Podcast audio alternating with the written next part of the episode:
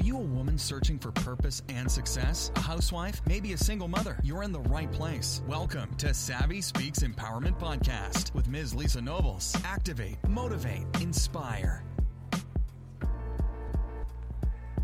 Hello, hello, hello, everyone, and welcome to the Savvy Speaks Empowerment Podcast.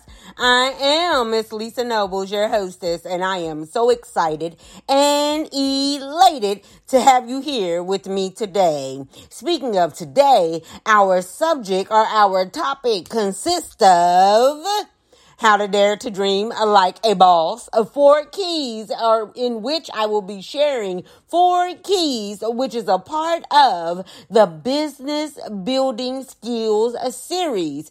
Let's go ahead and move forward. Key number one is self-discovery or being distinctive, which is the D in the dare.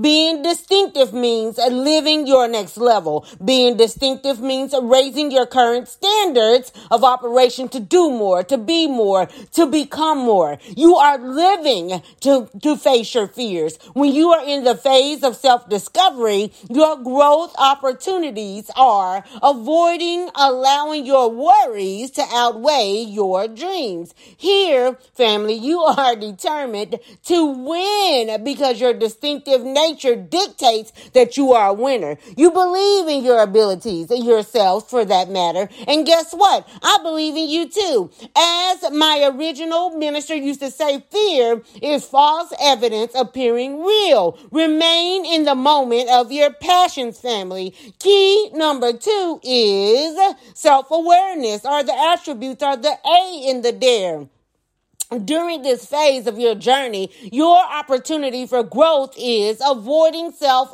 doubt due to your lack of confidence, family. And, and that's hard for a lot of us. And you may feel that no one believes in you. Thereby, you may procrastinate, which is described as a lack of time on your behalf. Your empowerment learning is to defy the odds of self opposition by once again believing in yourselves. Work to make your dream work by setting a goal to work on your dream for at least 60 minutes a day and make that a daily goal that shares your commitment to yourselves and what you believe in, family. Key number three is self worth, which is the require or the R in the dare. Your opportunity for growth here is acknowledging your traits of low self image and worth. To increase your self worth, that's not only being true true to others, yet you must learn to be authentic towards yourself. Practice being good to yourself by gently remind, avoiding self-hatred behaviors like speaking unkindly to yourself. Challenge the way you see yourself and then challenge all negative beliefs about yourself. Make it a requirement to know your worth. And key number four, and your last key for today is self-esteem, which brings excellence, which is the E in the dare.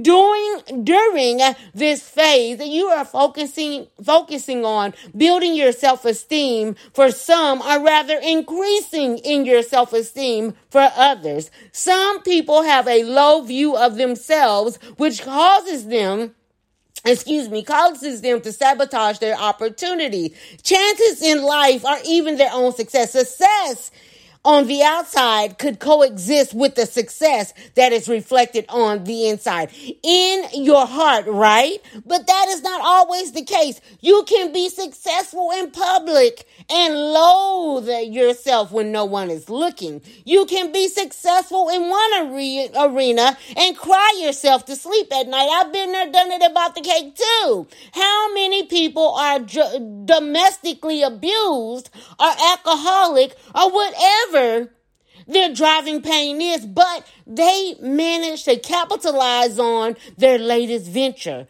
They're still success. They still operate even within that, that weakness. Opportunities for growth here is anger and minimize your frustration, which for some makes us procrastinate based on what? Hidden fears, hidden worries, hidden doubts. The empowered solution here is to inspire yourself.